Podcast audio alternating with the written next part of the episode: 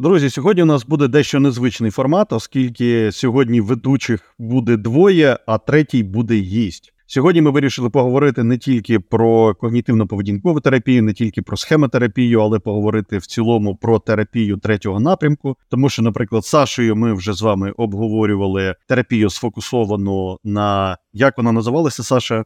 Терапія фокусована на співчутті. І сьогодні ми вирішили запросити ще одного спеціаліста, з яким ми будемо говорити про так званий ACT – Acceptance and Commitment Therapy, або терапія прийняття і відповідальності.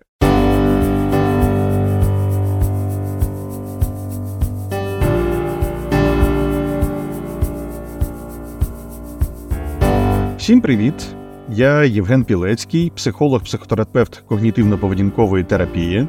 Я Авдіїв Олександр, психіатр, КПТ-терапевт, засновник проєкту For Help психотерапія онлайн. Я Цибенко Давид, і я терапевт Центру For Help, практикую в терапії акт, КПТ і схемотерапії. Ну, а ще я лікар-психіатр. І як завжди, ви слухаєте наш подкаст Багатий внутрішній світ.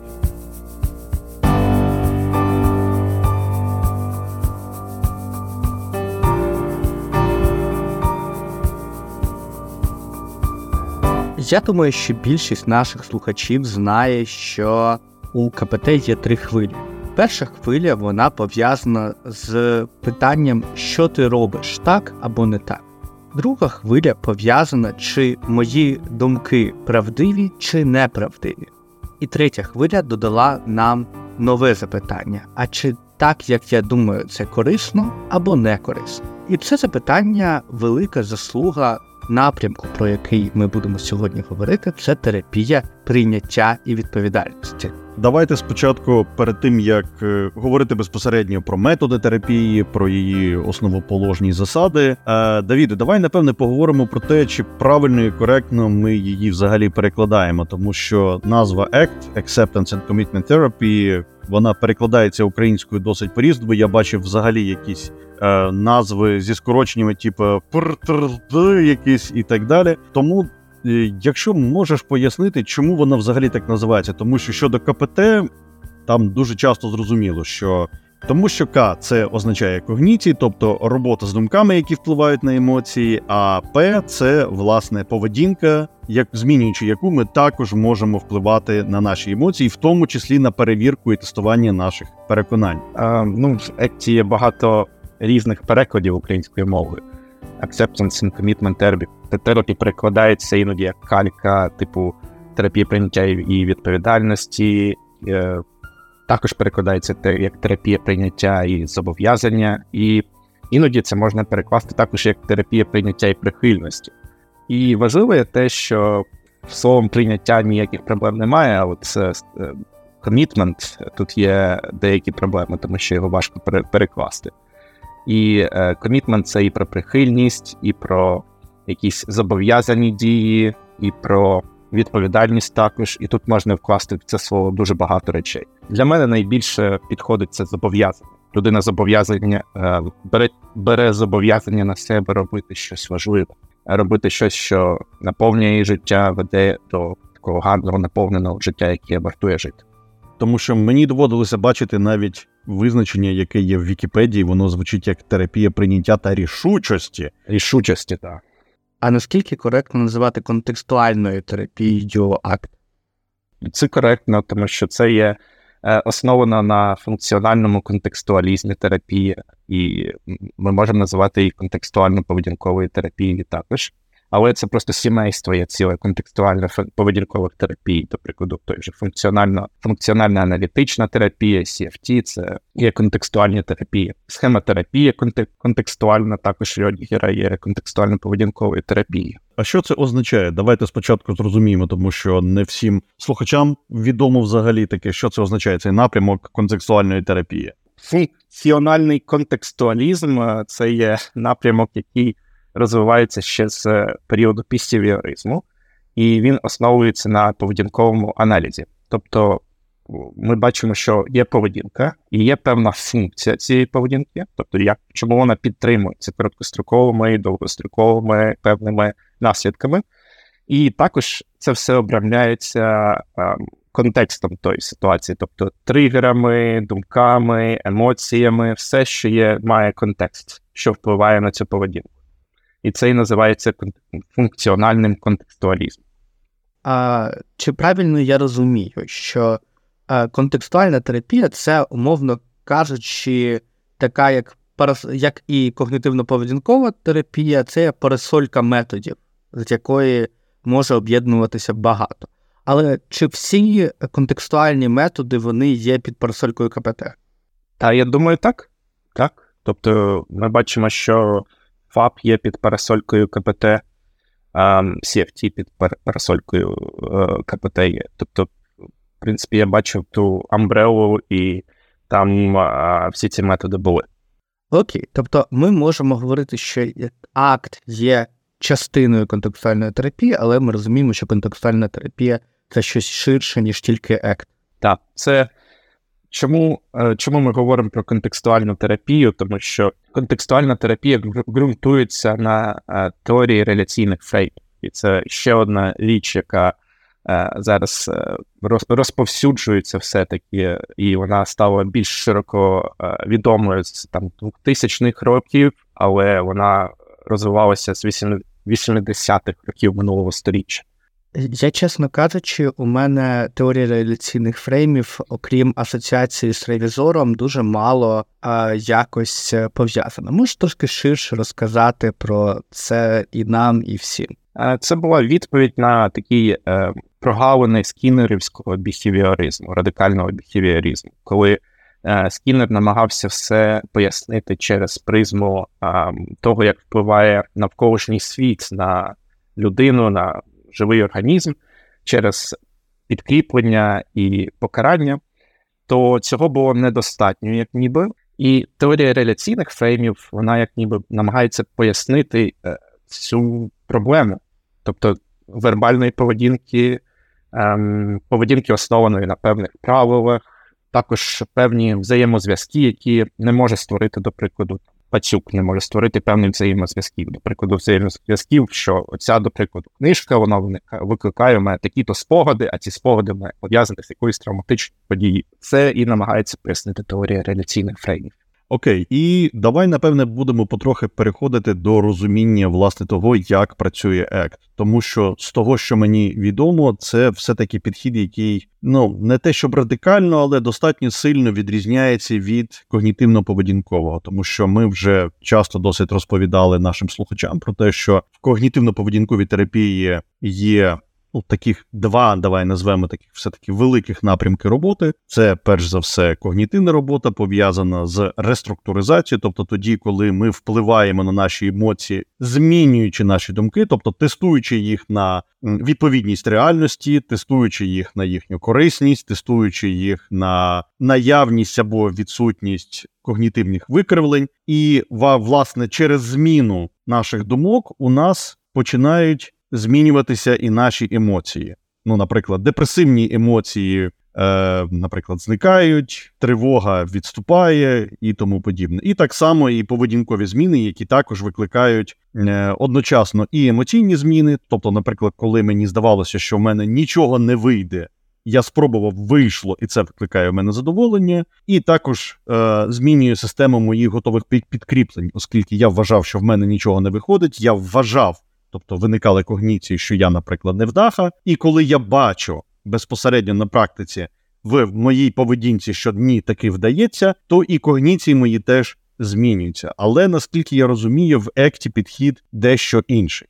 Так, він не настільки радикально міняється, але тут багато чого йде на знову ж е, на тому, що ми дивимося, яка функція має тут, е, яка поведінка має ту чи іншу функцію, і в який контекст цього. І в принципі це є також і в КПТ, але тут є деякі е, різні речі. До прикладу, поведінковий аспект, то він дуже схожий. Що в КПТ, що в акті тут е, є поведінкова активація, є експозиції, е, і також цінності є, і це все схоже на поведінковий аспект, який є. Але Е, тут немає в акт в акт немає саме тестування думок. І не тестують. Чому? Тому що це як ніби не входить в саме філософію акту, Тому що якщо ми тестуємо думку, ми входимо саме е, в мовлення, в проблему мови. Ми входимо в цей реляційний фрейм і починаємо щось міняти в цьому реляційному фреймі. А теорія реляційних фреймів вказує, що якщо ми е, створюємо якусь новий, нову реляцію, новий зв'язок, то він ніяк не видаляє старий зв'язок.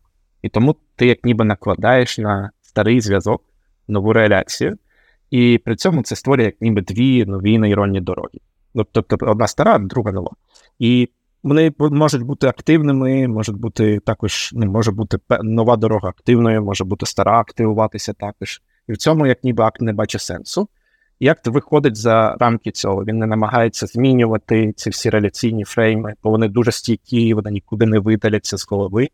Він намагається дистанціюватись, роз'єднуватись з цим, приймати це і робити те, що необхідно, створювати нові нові нейронні зв'язки, не пов'язані з мовленням, не пов'язані з саме тим, як ми створюємо певні надані значення собі чи ще щось. Ми не створюємо нові. Ми просто віддаляємося від них і робимо те, що нам необхідно. Живемо те життя, яке хочемо.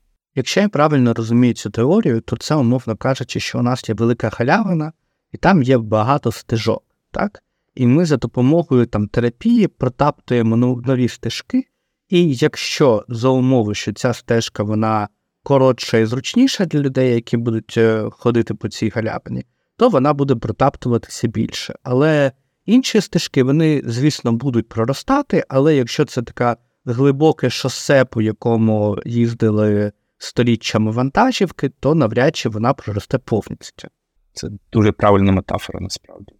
І насправді нічого не видаляється з нашої голови. Тобто старі дороги, тобто старі нейронні зв'язки, вони не видаляться. І е, акт каже, що немає сенсу створювати нові вербальні саме зв'язки, входити в мову, бо акт вказує на те, що проблема саме в мові. Коли в нас з'явилася мова, там 200 тисяч років тому ми почали в нас з'являлися вербальні знаки, і почалися і проблеми, тому що з'явилися ці автоматичні думки.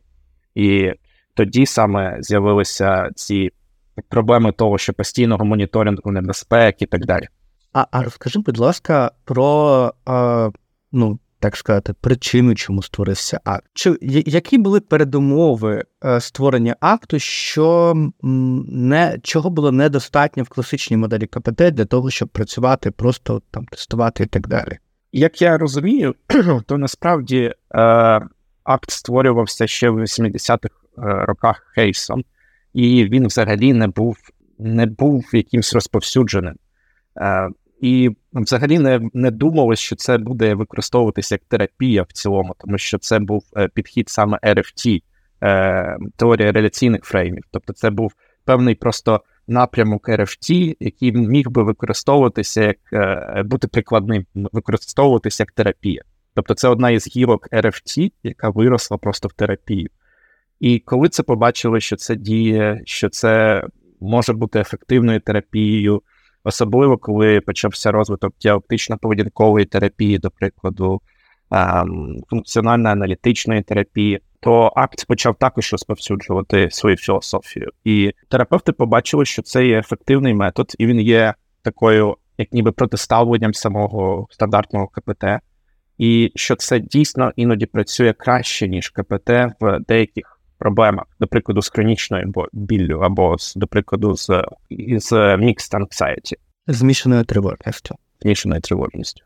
Окей, а розкажи, напевно, з цього було варто починати, але вже ми в цьому моменті, то в цьому розкажи про гексафлекс, розкажи про серце акту. Так, гексафлекс це так, його жартома названо було гексафлексом, це такий е, в формі гексагона, Шестикутника. Шестикутника, да. Е, І е, це є шість процесів. Е, Ці процеси є такі: це прийняття процес, процес розділення з думками, diffusion, е, усвідомлення теперішнього моменту, цінності, проактивні дії, основані на цінностях, і стан я як споглядач. Чи треба розказати більше про ці процеси? Ну, було б дуже непогано. Давай трошки поговоримо, а потім обговоримо. Ну, про процеси розділення з думками, дистанціювання, то це так більш-менш відомо, що ми не входимо в цей процес саме тестування думок, а як ніби віддаляємося від них, даємо можливість цьому потоку просто йти. е, думок і не зважати на нього, а направляти свою увагу на щось більш корисне. Прийняття це ми як ніби даємо місце цим важким відчуттям і емоціям чи будь-яким емоціям і думкам, і просто направляємося також на те, що нам важливо. Е, Усвідомлення теперішнього моменту це стандартний mindfulness, який направлення уваги на щось, що тут і є зараз. Наприклад, це може бути стандартні вправи на те, щоб е, на дихання чи пити воду mindfully. Але при цьому це тренує саме увагу, щоб людина направляла свою увагу на тут і тепер, на важливі моменти життя, не пропускала їх. Також цінності це така важлива частина акту, яка вказує на те, що у людини є якісь характеристики, які вона б хотіла в собі розвивати, які е, вказують на те, що це е, вона може бути тою людиною, якою вона хоче, і цінності саме допомагають зрозуміти, якою людиною вона хоче, коли ми їх досліджуємо. Проактивність це саме навіщо нам ті цінності? І цінності саме проактивні дії, основані на цінностях. То якщо ти хочеш бути там турботливою людиною, то як ти можеш проявити цю турботу? Що ти конкретно можеш зробити? Поставити цілі по смарту турботливості. І найбільш загадковий процес стане я як споглядач. Е, він також іде із RFT дуже сильно, і це той процес, коли ми, як ніби метакогні... метакогнітивно помічаємо все, що відбувається з нами, або метапозиції, як ніби. Ми помічаємо, що відбувається з нашими думками, емоціями, бачимо цей процес, як це проходить. А, Також ми можемо під'єднатися від своїх наративів, як ніби від наративів того, що диктує нам мозок, наприклад, я якийсь там невдаха чи ще щось, і просто бачити ці наративи, бачити все, що відбувається в нас. І це як ніби протиставляється я контенту, коли ми е, як ніби з'єднуємося з нашим контентом, того що я якийсь невдаха, я тривожний, е, у мене завжди будуть негативні думки і так далі. Угу. А це по суті виглядає так, що е, я ніби стаю в таку позицію наглядача за собою, який приблизно каже наступне: це не я невдаха, а у того мене, за яким я спостерігаю, є думки, що він невдаха, умовно так. кажучи, так? Так, умовно кажучи, да, да. да. Мені не зовсім зрозуміло. Ну, я е, розумію, що це є важливою це частина терапії, але я не розумію, в чому різниця між diffusion і я як контекст, бо мені це звучить ніби і то, і то про одне і те саме. Е, Я знав, що ти це спитаєш. І важливий, важлива відповідь е, тут є те, що ці всі процеси вони перетинаються між собою. Вони ніби накидуються один на одних е, на, на, на один, і немає такого процесу, який би не розвивав інші процеси поряд. І дійсно він дійсно він розвиває е, і е, процес роз'єднання. Але тут важливо помітити, що тут є насправді в цьому я, я як контекст є три важливі аспекти. Я як контент, тобто, коли ми з'єднуємося з нашими наративами, і це трошки більше, це як ніби от те, як ніби глибинні переконання, ми говоримо, знаєте, в КПТ, то тут. Ти маєш на увазі те, що коли я кажу, що я не вдаха, я в той момент, коли про себе це проказую, то фактично сприймаю це як істину, емоційно переживаю і так далі. Тобто не сприймаю це ніби іззовні, а живу як у віртуальній реальності цієї думки.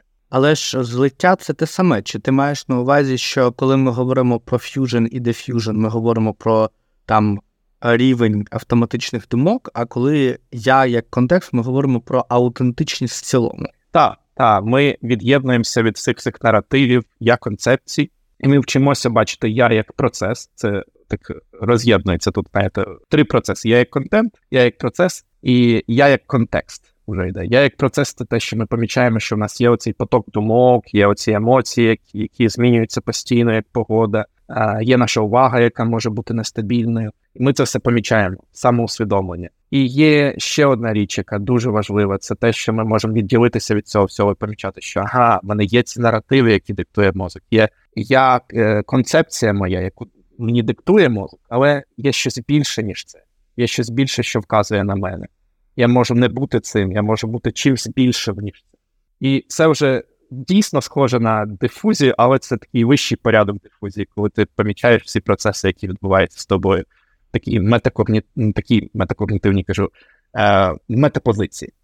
Ага, тобто ми і там, і там розвиваємо, умовно кажучи, метапозицію, просто що це є рівні, різні рівні цих цих думок. Давіде, а розкажи нам, будь ласка, що таке метапозиція? Бо ми дуже багато про це говоримо, але мені здається, що не всім буде зрозуміло.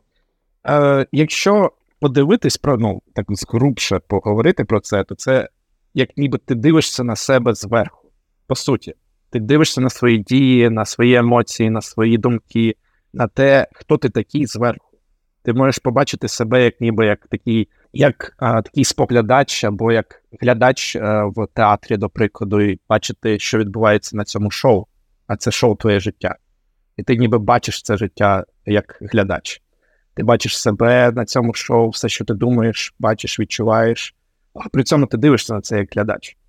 Ти віддаляєшся від цього, ти дивишся як глядач, і ти маєш більш ширшу картину. А давай трохи поговоримо про те, які техніки застосовуються в акті. Тому що, наприклад, я вже коли слухав про Hexaflex, так, про цей шестикутник процесів, е, я точно почув, що є техніки mindfulness, е, я почув, що є техніки дистанціювання, а що, власне, є терапевтичним безпосередньо так в акті. Тобто, які техніки, можливо, специфічні для акту, які техніки дуже сильно відрізняються від когнітивно-поведінкової терапії, від інших видів терапії. Що у нього є такого автентичного? Ну насправді, насправді від КПТ акт е, в техніках мало чим відрізняється, але є певні техніки, які дійсно можуть мати таку різницю, які так знаєте, можуть впадати в е, так в око дуже сильно. Це техніки дифузії до прикладу, зараз вони використовуються в КПТ, але все ж таки в меншій мірі. Тобто е, це техніки дистанціювання саме, які використовуються дуже активно в КПТ. Це можуть бути е, техніки, як ніби ем, я помічаю, що в мене є думка і так далі подібні техніки, або дякувати критику, або більш активні е, техніки дифузії по типу е, називання історії, які диктує тобі мозок, або медитативні техніки, коли людина спеціально сідає і уявляє ті трамваї, або уявляє, до прикладу, е, цей поток думок на озері чи річ ну, на річці чи на струмку. Якщо говорити про такі більш специфічні техніки, то це техніки прийняття, вони доволі специфічні, але вони схожі з mindfulness техніками, тобто, коли ми розширюємо місце спеціально, е, даємо можливість людині побути з цими важкими емоціями, і робимо насправді експозицію. тобто е, ці всі ем, дивні техніки направлені, направлені на одне експозуватися до важких емоцій і думок експозуватися і робити активно якісь дії. А також це я як контекст. Ці всі е, вправи, коли ми вчимося помічати свої наративи, які диктує мозок, і віддалятися від них, то це також доволі специфічна вправа. Е, ну і цінності. Цінності доволі специфічні насправді для акту, тому що тут на них багато е, як ніби наголосу, тому що ми виділяємо цінності, виділяємо на це певний час в терапії і направляємо увагу на те, як їх реалізовувати. Ми можемо проводити поведінкову активацію через цінності в акті. Ми можемо е, просто при тривозі експозувати людину через цінності. Ми називаємо це проактивні дії. Тобто, коли людина робить щось заради своїх цінностей, але йде при, при цьому, там, до прикладу, в тривожну ситуацію. До прикладу, соціофоб знайомиться з новими людьми, тому що йому буде важливо бути активним або бути дружелюбним. Але він до цього не міг це робити. Або, до прикладу, людина з агорафобією йде в автобус, тому що вона хоче бути турботливою про себе і хоче активне життя, до прикладу, і вона йде туди в автобус заради своїх цінностей. Або і ми говоримо, ага, якою людиною ти хочеш бути зі своїми дітьми. Е, і вона каже: Я хочу бути турботою, проводити з ними час. І ми виявляємо ці цінності і беремо її за руку. Ну, і вона бере за руку свою дитину, йде тоді е, автобус, і незалежно від того, яка тривога в неї, то вона їде туди, там якийсь знаєте, парк відпочинку або щось типу цього, і проводить час з дитиною, навіть якщо в неї є багато тривог. Дивися, тут я хочу зробити декілька коментарів щодо того, е, про що ти розповів. Перше, перше будуть коментарі. Я так розумію, що робота з цінностями вона якраз полягає в тому, що ми визначаємо важливі сфери життя для людини, які складають, напевне, її е, такий ціннісний каркас, і вчиняємо дії, які відповідають цінностям цієї людини незважаючи на її актуальний емоційний стан або, можливо, якісь ось ці наративи, так, якісь думки і тому подібне. Тобто, ми по суті питаємо у людини, чи готові ви заради своїх цінностей трошки подолати свої негативні емоції, подолати свої перепони, подолати м, неприємність цього відчуття і так далі. Чи правильно я це зрозумів? Так, правильно, і більше того, ми не кажемо подолати е, в акті. е, Ми кидаємо боротьбу. І це концепція такого, як ніби е, перемикача боротьби. Що коли боротьба включається, до прикладу, то ми починаємо ще більше підвищувати наші страждання. Тобто, у нас тривога є, ми ще злимося на тривогу, почаємося від цієї тривоги, ще більше тривожимося до цієї тривоги. І ми кажемо, нам треба виключати цей перемикач боротьби. І тому ми не кажемо подолати. Ми чи ви готові е, мати цю тривогу і робити те, що вам важливо, чи у вас є ця готовність або прийняття. Я рідко використовую слово прийняття, воно часто не подобається клієнтам, але я кажу, чи ви готові дати місце цій важкій тривозі, яка є, і робити те, що вам важливо тут і зараз. І ось власне слово прийняття, про яке ти зараз сказав, це і була основа, сутність мого питання, яке я ще хотів поставити. Справа в тому, що люди звертаються до психотерапевта найчастіше у складних емоційних ситуаціях. Це переважна більшість звернень. І е, частина цих звернень вони полягають в тому, що людина не хоче переживати ті сильні неприємні емоції, які заважають їй жити, які погіршують якість цього самого життя, які викликають постійний додатковий дистрес. І, власне, це досить така виходить парадоксальна ситуація, коли ми приходимо до терапевта, кажемо: ви знаєте, я хочу позбутися своєї тривоги, я хочу позбутися свого смутку, якщо в мене депресія. Я хочу позбутися цієї злості, яка змушує мене кидатися на своїх рідних, і це, і це знову ж таки.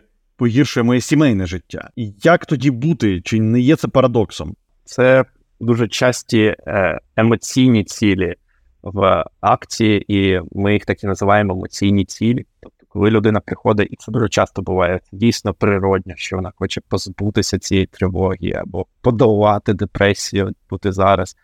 І це ну, нормально, природньо для нас. Але ми показуємо через такі техніки, як креативна безнадія. е, Це щось схоже на той мотиваційне інтерв'ю Міллера, але ем, все ж таки тут є фльор такого акту.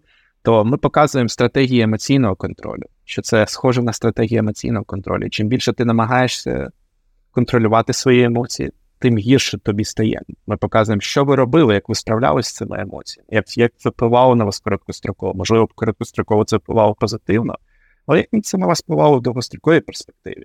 І люди часто показують, що ну, особливо з тривогою, вони вказують на те, що ну це тільки погіршувало мій стан. Та, тобто там якісь відволікання, переїдання, серіали, до прикладу, алкоголь, ще щось. А що це вам коштує? Що, що знаєте, призводить до того, що ви так багато намагаєтесь боротися з цією тривогою?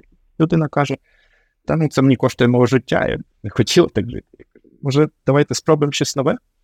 Може, спробуємо щось е, нове в цій терапії? І тоді ми продвигаємо цю стратегію, ну саме е, таку стратегію, коли ми вказуємо на те, що ми не будемо боротися з е, тривогою чи долати депресію, до прикладу, ну це боротися з нею. Та ми будемо е, намагатися жити активне, наповнене життя. Навіть якщо важко, навіть якщо ці всі емоції, важкі відчуття є.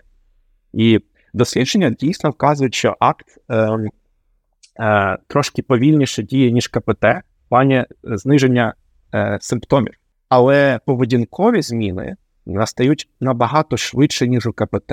Але як побічний ефект, коли з'являються поведінкові зміни, потім і симптоми знижуються. Складно заперечувати, що цей вклад акту він є ем, дуже великий. І я думаю, що елементи акту і філософія акту не боротися, розширювати психологічну гнучкість, посилювати е, здатність дивитися зі сторони. Її дуже багато в багатьох інших методах. Я думаю, що в цілому ви всі зі мною погодитеся з тим, що зараз більшість методів стає під спільний знаменник, що вони рухаються в одному тому ж напрямку. Тобто, все, що говорить Давід, наприклад, е, про акт, воно характерне для е, моєї нової любові уніфікованого протоколу Барвел, там, де ми теж не тестуємо. Ми навіть не називаємо негативні автоматичні думки просто негативними, ми просто розширюємо психологічну гнучкість. Ми просто накидуємо варіанти, які ще можуть бути пояснені, без, без тестування, який з них правильне. Також е, ми вже говорили сьогодні про контекстуальну схемотерапію, там, де якщо ми в схемотерапію додамо акт, то е, ми сильно змінимо схемотерапію, і, напевно, контекст, слово контекстуальна стане е, стане попереду.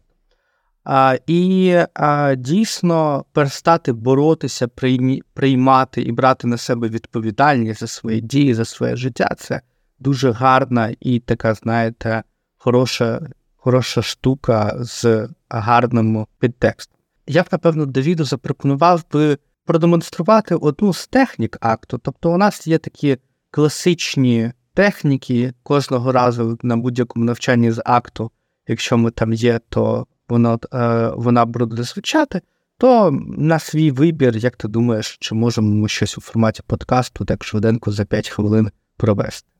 Мені подобається той невеличкий протокольчик, який е, дає Рас Харріс, е, який пов'язаний з техніками розділення, дистанціювання, називайте як хочете. То е, Notice and Aim, Normalize, Purpose and Workability. Тобто, що це значить? Е, помітити і назвати, нормалізувати, подивитися, яка мета в цих думок, і подивитися, чи вони працюють, чи вони, ну як сказав Саша, корисні, чи вони ведуть до наповненого життя тут і тепер то ми можемо спробувати це. Не знаю, чи ми впораємося за 5 хвилин, але можемо спробувати. Давай, Жені, протестую це на тобі. Давай. Розкажи мені про е, думки, які тобі сьогодні, знаєш, заважали жити, наповнене життя. Мені сьогодні заважали жити наповнене життя думки про те, що мені необхідно робити документи щодо європейської акредитації. Окей, і як вони тобі заважали? Можливо, з'являлися якісь надані значення до них? Ну, наприклад, що це буде важко, що мені не вдасться зробити це в той термін, в який би я хотів, що якісь інші справи будуть е, мене відволікати, або що це дуже нудна робота, яку не хочеться робити. Е, Можливо, була трошки така не тільки думки, але й емоції, тривога там підвищувалася, якийсь, можливо, смуток і так далі.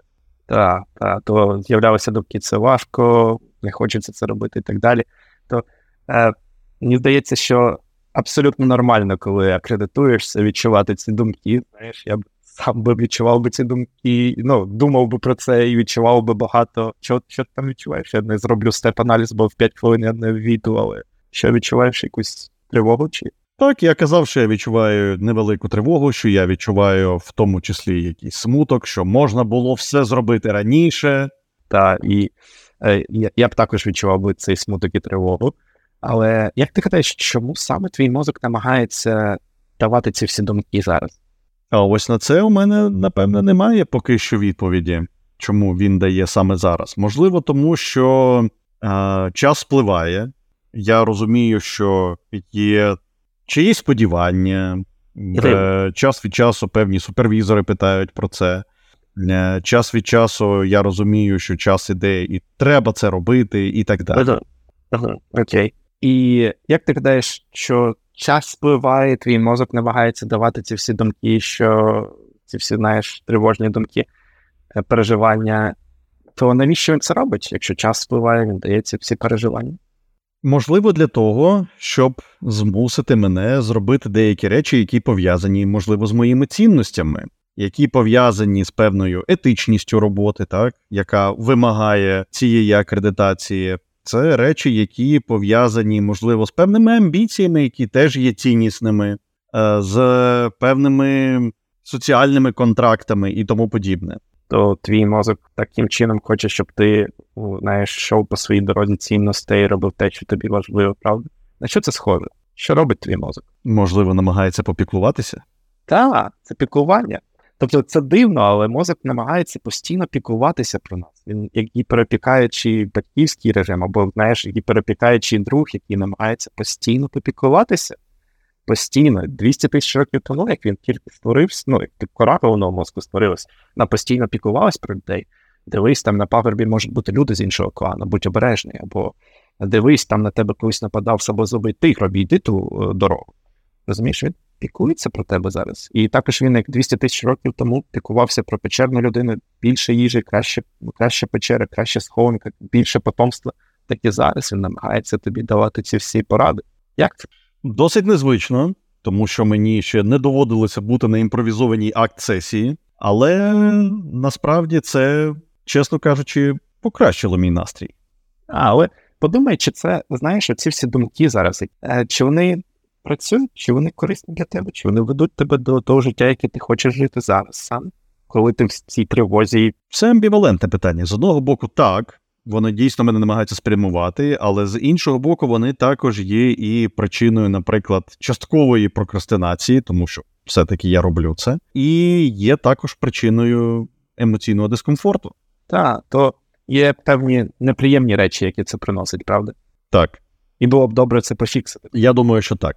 Окей, то як щодо того, щоб невеликої такої, знаєте, знаєш, техніки роз'єднання з того, щоб ти міг помітити ці думки, і так ніби ага, це знову мій мозок намагається мені допомогти. Навіть на знову це гіперопіка. Дякую тобі, мозок, дякую, що намагаєшся мені допомогти. Я розумію, що ти хочеш мені допомогти, але я направлю свою увагу краще на акредитацію, чим буду в цих сидіти. Так, я думаю, що ми можемо зробити таку демонстрацію.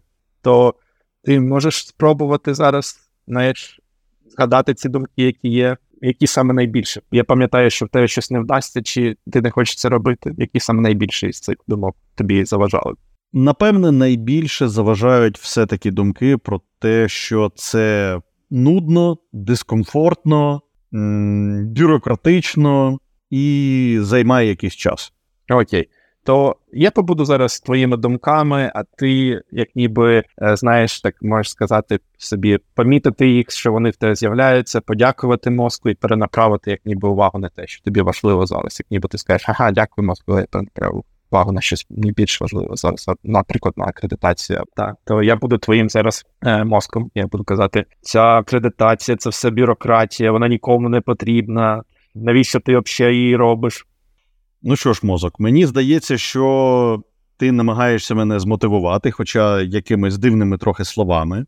Е, я усвідомлюю, чому ти так кажеш, тому що ти звик завжди бути скоріше на сторожі на фоні неприємності, які завжди чекали на людство. Але дякуючи тобі, я направлю свою увагу на те, щоб все-таки, незважаючи на ці дискомфортні емоції, можливо, навіть переживаючи їх, на те, щоб все-таки виділяти стабільний час і працювати над своєю акредитацією. Окей. І ти маєш ще, знаєш, я тобі так пораджу менше з ним говори. Менше говори з ним. Це і відрізняє е, КПТ від акту. Ми менше з ним говоримо. Тобто ми так ніби, ага, дякуємо, там, дякую, що, дякую, що намагаєшся мені допомогти. Я розумію, чому. Але я направлю увагу на щось більш важливе. Знаєш, чим менше ти з ним говориш, тим краще.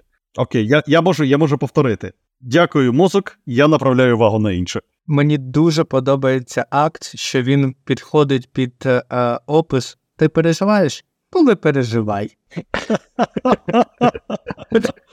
Я сподіваюся, що ми і розумними, і простими словами показали, що акт є досить перспективним і цікавим підходом, який може чудово зайти тим, кому не підходить тестування, ведення щоденників КПТ, або ем, хто розділяє філософію, що не треба боротися з собою, а прийняти себе і бути з собою в балансі. Це дійсно такий метод, який обростає все більшою і більшою доказовою базою, і все більше таких закорінилих скептиків щодо акту е, підкорюються цій хвилі і починають також також вивчати її. Навіть Женя зі всім своїм акт, актом скепсису сьогодні вирішив дізнатися більше про, про це, що, що є дуже чудово. Акт е, це досить, незважаючи на велику історію, відносно молодий метод, особливо молодий в Україні. На мою думку, у нього є певні складнощі з бюрократичною складовою, тому що е, стандарти терапії акту вони досить розмиті, і це таке випробування, через яке треба пройти методу. Але е, Це шлях, і метод проходить про все більше і більше цього шляху, за що велика йому шана і подяка. Від себе також скажу, що для мене цей випуск подкасту є своєрідною експозицією, якраз про ту, яку казав Давід, для того, щоб це прийняти, оскільки е, Саша тут був правий, е, я відносний скептик щодо акту, тобто я не можу сказати, що я не поділяю наукові дослідження, я не можу сказати, що я не вірю в. Е, роботу, так тут скоріше мій скепсис він є абсолютно суб'єктивним через, напевне, мої особливості мислення, мої особливості роботи і так далі. Але сьогоднішній подкаст значної частини цього скепсису він мене позбавив, за що я дуже дякую Давіду. Давіде, як тобі сьогоднішня робота в подкасті? Мені було супер, е, тут дуже весело, і ми говорили про той метод, який мені дуже подобається насправді. І я радий, що Женя зараз трошки е, відходить від того скепсису. І та дійсно, я хочу сказати, що в акті є певні проблеми з тим, щоб, е, до прикладу, тут немає акредитації, і це створює певні проблеми. Але я надію, що цей метод буде проходити певний час, і він дійсно буде ефективний. І він є ефективним, дійсно буде стояти на одному такому місці, як і КПТ, як і ем, схема терапії. Тому дякую, дякую, що запропонували цей шанс поговорити з вами. Дякую. Ну що, на цій приємній ноті ми будемо завершувати цей випуск нашого подкасту. Вам я нагадаю, що ви, як завжди, можете нас слухати на безлічі подкаст-платформ. Найбільш популярна зараз це Spotify, де в тому числі ви можете залишати свої коментарі під кожним випуском, робити якісь зауваження, можливо, пропонувати нові теми для нових подкастів. Е, ви можете нас слухати на Apple подкастах, на Google подкастах, які скоро правда зникнуть. Ви можете нас слухати на Дізері і на безлічі цих подкаст-платформ, які можна знайти в будь-якому пошуковику. Також Саша завжди нагадує, що у нас є телеграм-канал, в якому він викладає щось, в якому він іноді щось викладає. Нагадаю також те, що ви слухаєте подкаст Багатий внутрішній світ. З вами сьогодні були Цибенко Давид, лікар-психіатр, можна назвати терапевт та терапевт центру ФКЛ. Я Євген Пілецький, психолог, психотерапевт КПТ. Я Авдієв Олександр зробив собі дошку візуалізації, вона працює. Тож залишайтеся з нами, далі буде тільки цікавіше, і скоро почуємося. Слава Україні! Героям слава!